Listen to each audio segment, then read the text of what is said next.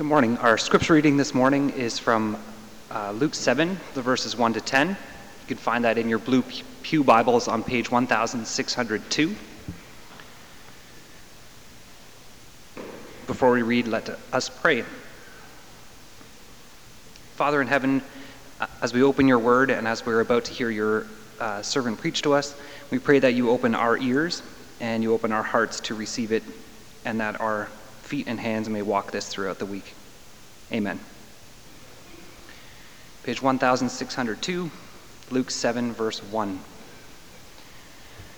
When Jesus had finished saying all this in the hearing of the people, he entered Capernaum.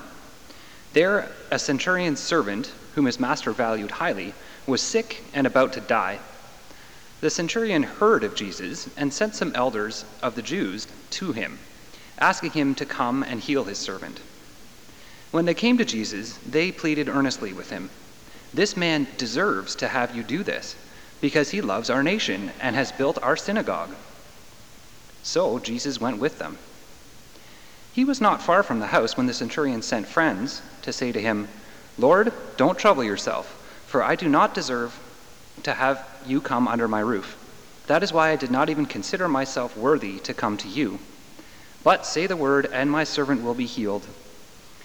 For I myself am a man under authority, with soldiers under me. I tell this one, go, and he goes, and that one, come, and he comes.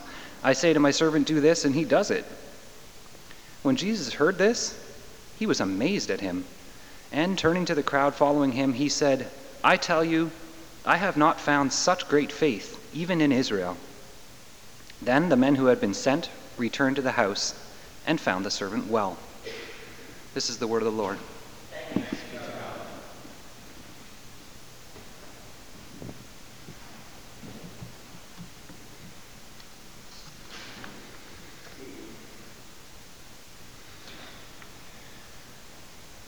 There's a story in the Old Testament that powerfully portrays the authority of God's redemptive word in the world.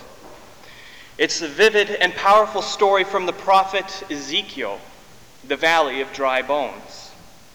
In this story, Ezekiel is brought by the Spirit of the Lord to a valley full of dry, decaying bones. And God tells Ezekiel to prophesy to the bones, to speak the word of the Lord to the bones. And to his utter amazement, Ezekiel watches as the bones rattle and come together, sinews form, Flesh appears, and skin covers the newly formed bodies. Ezekiel prophesies once again, and breath enters the bodies. And there before Ezekiel is a vast army. This vision gives me hope as a Christ follower in the world today. It gives me hope to realize that the same God who gave Ezekiel this vision is the same God who in the beginning spoke and creation came into being. The same God who breathed life into, into the nostrils of Adam and Eve is breathing life into the world he created. Even a world whose hope seems to be dashed on the rocks of hopelessness. Consider Ezekiel's context. Ezekiel lived in Judah several centuries before Christ. He witnessed the defeat of Judah by the Babylonians and the exile of the people of Judah to Babylon. The bones that Ezekiel saw represented the house of Israel, which in many ways was spiritually dead because of their rebellion from God that led to their exile. But they were also physically cut off and cut down in numbers. The people of Israel expressed their hopelessness, saying, Our bones are dried up, our hope is lost.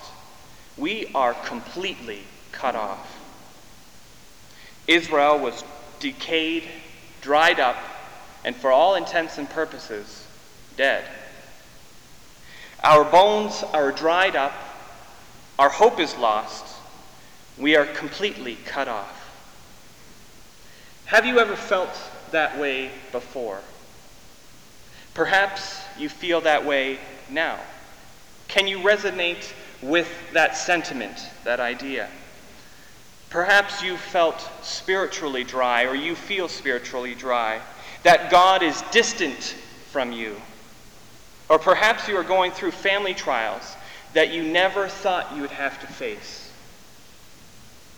Or perhaps you can consider a time when your church was dry and hopeless. And the church that operates often out of a view of scarcity in a protection mode. And I know this congregation, it was merely 20 years ago when this church was considering closing its doors. That sense of hopelessness. Or perhaps you can look at the nation around us, the Canadian culture. Our Canadian neighbors seem to be falling in many ways farther and farther away from the good news of the gospel. It's almost as if people are becoming immune to hearing about Jesus. From a human perspective, in many ways, our situation can seem hopeless. But then God speaks to Ezekiel Son of man, can these bones live? That's a good question, God. Ezekiel says, Oh Lord God, only you know. And from Ezekiel, from, for Ezekiel, when considered merely from a human perspective, the situation is hopelessly lost.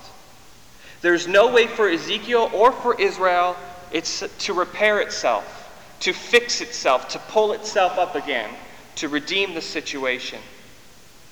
But where things are hopeless from a human perspective, for God, nothing is beyond hope, nothing is beyond redemption.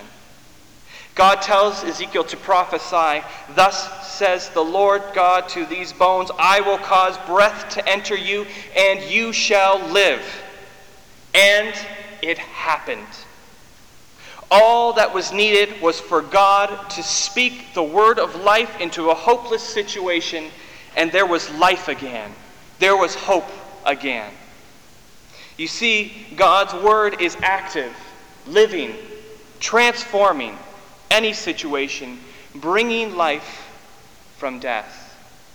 When God speaks, his words not only inform us, not only feed us with truth, they perform something, they accomplish something. This was the incredible insight from the centurion in our passage this morning in Luke. Just say the word, the centurion says, and my servant will be healed. He knew that Jesus need only speak and it would transform the human life. Who told him that? Where did he get this insight from? This centurion wasn't a rabbi. He wasn't a disciple of Jesus. He wasn't even a Jew. He was a middle ranking military officer, a pawn in the Roman, Roman army, stationed in Capernaum to keep the peace. Maybe he was God fearing. The text tells us that he built the Jewish synagogue, but he certainly wasn't in the in crowd. He wasn't belonging to the people of God. He had never met Jesus. He had only heard about him. But yet, this man could see something about Jesus that even Jesus' closest followers could not. And Jesus marveled at his faith. This is the only time in the Gospels where Jesus openly marvels at someone's faith. Jesus says, I tell you, I have not found such great faith even in Israel. Who told the centurion that Jesus, the compassionate one, need only say the word, and his servant who was sick and on his deathbed would regain his health. Where did he get that insight from? The centurion says, I myself am a man under authority with soldiers under me. I tell this one, go, and he goes, and this one, come, and he comes. I say to my servant, do this, and he does it. Somehow the centurion recognized that just as he has authority over his hundred troops, so Jesus has authority over life and death itself. John Calvin paraphrases the centurion this way, saying, I have soldiers under me, but you, Jesus, have spiritual powers, healing angels, disease, and death under you. How did he know that Jesus' words have power over life and death? By virtue of his office. Today, authority is under scrutiny. We live in a culture where authority is encouraged to be questioned if not totally disregarded. And we are encouraged to distrust authority figures. But in the military, authority is essential. In the military, authority has to be central in order for things to operate. Especially back in that culture, in the Roman, in the Roman army, the centurion knew how things work.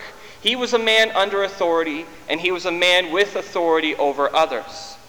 And when you have authority, you just need to say the word, and something happens. Your order is carried out without question. The centurion recognized how things work with authority. And when he saw Jesus, he saw someone who had authority himself. We don't know if he really understood who Jesus was at that time, that Jesus in his ministry was the embodiment of the Son of God. But he humbly recognized that Jesus is the one with true authority. And the centurion threw himself on Jesus, threw everything, his last hope on Jesus.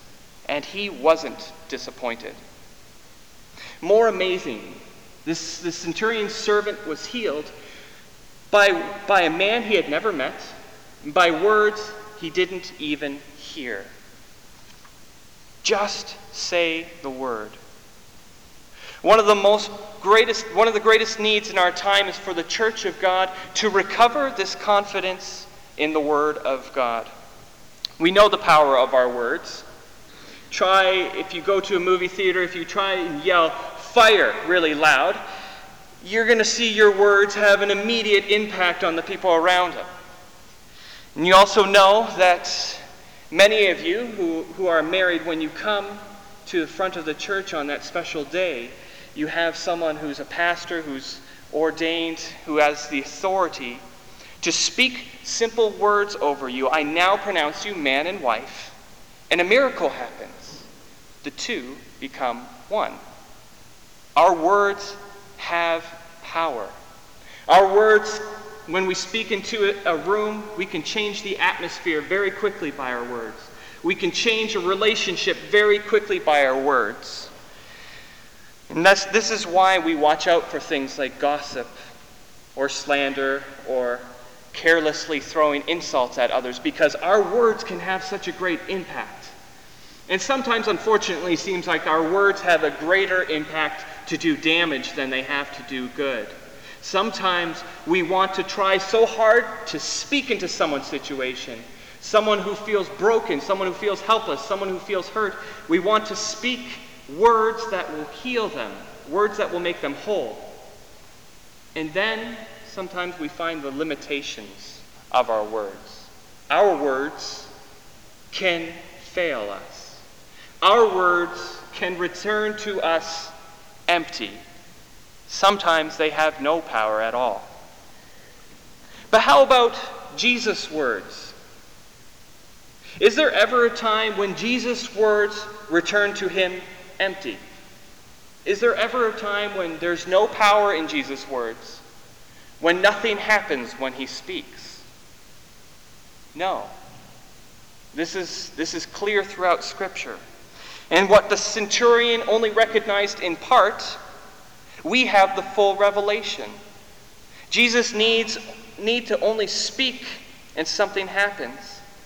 Jesus is the Son of God. Jesus has the power of the Almighty. He needs to only speak into a broken and hopeless situation, and a new reality comes crashing in. Jesus spoke in his ministry to the diseases. He said, Be healed and they were healed. He said to the storm and to the wind and waves, Be still, and they were quiet. He said to demons, his enemies, Get out, and they had no choice but to leave. And in the next story, right after this one, we see Jesus encountering a widow who has lost her only son. And she says, and he says to the, to the woman's son, Young man, I say to you, get up and he gets up. Jesus speaks to Peter You will be called Cephas, the rock, and on you I will build my church. And he says to the body of believers in Acts chapter 1, you will have power and you will be my evidence in all the world. And when Jesus says it, it happens. The church is built and has expanded throughout the world, and we, as God's people, are God's witness to the world. Why? Because Jesus, this man who healed the centurion's servant, was no, no other than the creator of this world. He is the commander. He is the one with true authority. His words never return empty. They always accomplish something. Always? Always. Jesus is the creator. In the beginning, he called out to nothing, absolutely nothing, and the world began to teem with life, light, diversity, and potential. Ten times in Genesis, God said, Let there be, and there was. Jesus is not only the creator, he is the sustainer. Hebrews chapter 1 says Jesus sustains all things by his powerful word. And in Colossians 1, in Christ, all things are held together. Now, many of us in today's culture who study science know a lot about natural laws. And there's a, there's a strong temptation among, among scientists to say, well, we don't need God to explain how the universe exists anymore. We've got natural laws. We know about things about like gravity. We know how the world works, and that's just how it all fits together.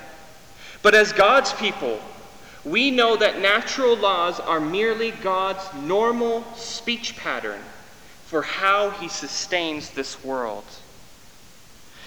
Presbyterian pastor and author Darrell Johnson when, when speaking about G.K. Chesterton, said that G.K. G.K. Chesterton suggested each new day is not just the product of some unstoppable mechanical process. Rather, each new day is the result of God saying to the sun, Do it again, to the moon, do it again, to my heart, beat again, to your lungs, breathe again. Every moment that this world, this universe, our lives, our communities are held together, are held together by the Word of God, by the Word of Christ, His sustaining Word. Sometimes we look at the world and we can look at everything wrong that's going on and we can forget that God is still holding this world together by His active Word. When Jesus speaks, something always happens. Always? Ask Matthew, who was sitting as a tax collector, and when Jesus came to him and said, Come, follow me, he left his money, he left his post, and he followed Jesus. Ask Peter and Andrew, who, when they were fishing, Jesus said, Follow me. They had no choice but to drop their nets, to leave their families, and follow him. Ask Zacchaeus, who was in the tree when Jesus walked up to him, and Jesus said, Zacchaeus, come down from there. I'm going to your house today. And Zacchaeus had no power but to listen to the word of God. Ask Lazarus of Bethany, who was dead and buried for four days in the tomb. And when Jesus said, Lazarus, come out, Lazarus, who had no opportunity to respond to choose to respond to God's word came out full of life. Jesus' words had an immediate, powerful, transformative effect. Just say the word, the centurion says. God only needs to speak over a human being, over human nations, human cultures, and they are revived, renewed, and restored. The centurion recognized this and threw himself onto Jesus, the Creator, Sustainer, and Redeemer.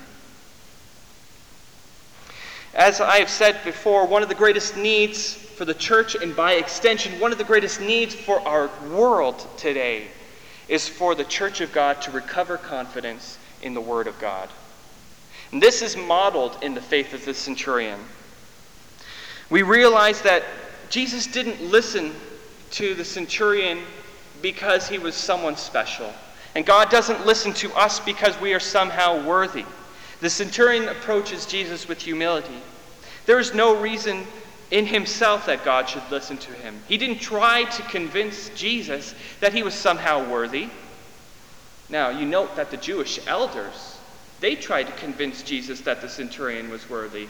They worked out of a model of God which they thought that you have to prove yourself to God in order for God to come and do something for you, not the centurion.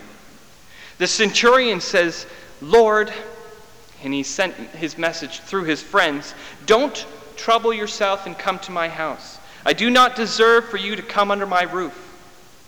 That's, not, that's why I did not even consider myself worthy to come to you.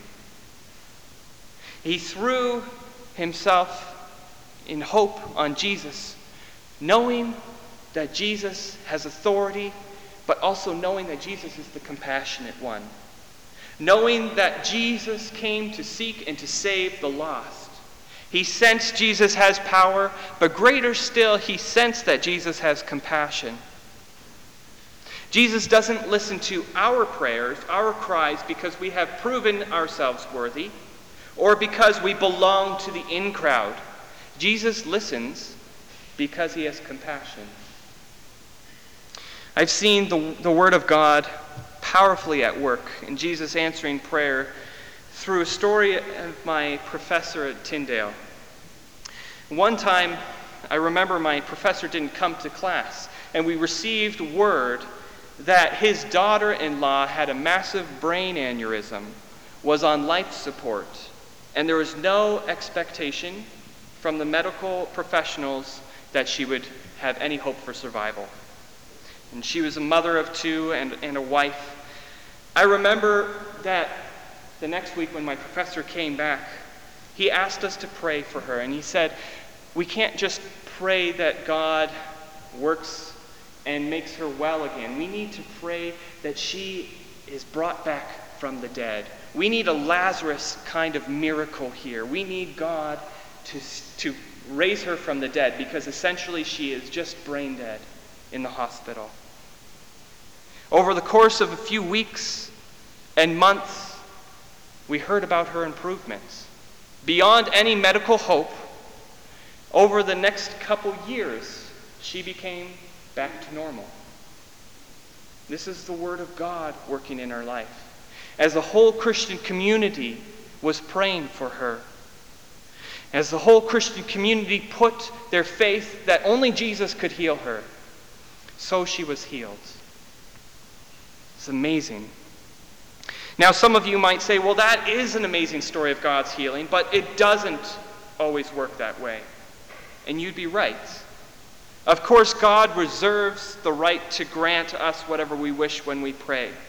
I know that I've been disappointed many times in prayers, and I'm sure you have too.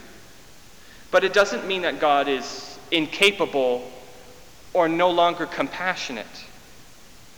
Usually, from my perspective, when God doesn't give us something that we ask for, He has something more for us in store, something that we couldn't imagine in the time of our need. And if that's not enough, we know that as God's people, we have hope when we look forward to the day when Christ comes again, that all, all the, the pain and brokenness, the evil of this world will become undone. When Jesus comes to speak a final, powerful, restorative wor- word over this world. All things will be made new again. And this is good news, people of God. The good news this morning is that we are powerless to change this world. Yes, that is good news. Jesus is the one who has power. Jesus is the one who has authority. And this is good news because it's not up to us, it's up to Him. It's good news because we don't carry the burden for redeeming this world. We don't bring in the kingdom of God, only Jesus does. We are merely the evidence of God's goodness at work in the world. If it was up to me and my efforts to foster my relationship with God, there would be no hope for me. If it was up, for, up to our church councils and committees or even the pastor to make the ministries of this church to thrive and succeed, then guys, we might as well quit and throw in the towel. If it's up to you or I for God's kingdom to come here in Hamilton and wherever we work and live, then it would be a lost cause. It's not us who bring healing to this world. It's not us who makes the valley of the dry bones live. It's our God. So, people, let's stop acting like it's up to us. And let us model ourselves after that centurion and throw ourselves at the feet of Jesus in faith in him. Can we trust him with the hopelessness of our situation, of with our lives, with our brokenness? Can we trust him with the valley of the dry bones? Do we believe that he has power to speak a redemptive word in our lives? Do we trust him? Do we live and pray every day knowing that it's all up to God? Do we believe that God has the authority and to desire to renew our lives, our homes, our church, Hamilton, in all of Canada? Just say the word. Such a simple but deeply profound faith that belonged to the centurion long ago. And it's a faith that we too can share. It's a realization that only God can change my heart, my family, my city, and this world. For when God speaks, his word always transforms. Always. When God speaks, his active presence brings salvation to human beings, human nations, human cultures, so that they become revived, renewed, and restored. This morning, God is present in his word. God is speaking to us here and now. He is actively redeeming our lives, strengthening us with hope. Do you sense His Holy Spirit? Is He igniting your heart? Can you dare to have your eyes opened and believe that in Jesus, the one who has all authority and power, the compassionate one, is still turning the valley of dry bones into an army fit to serve His kingdom? Amen. Let's pray.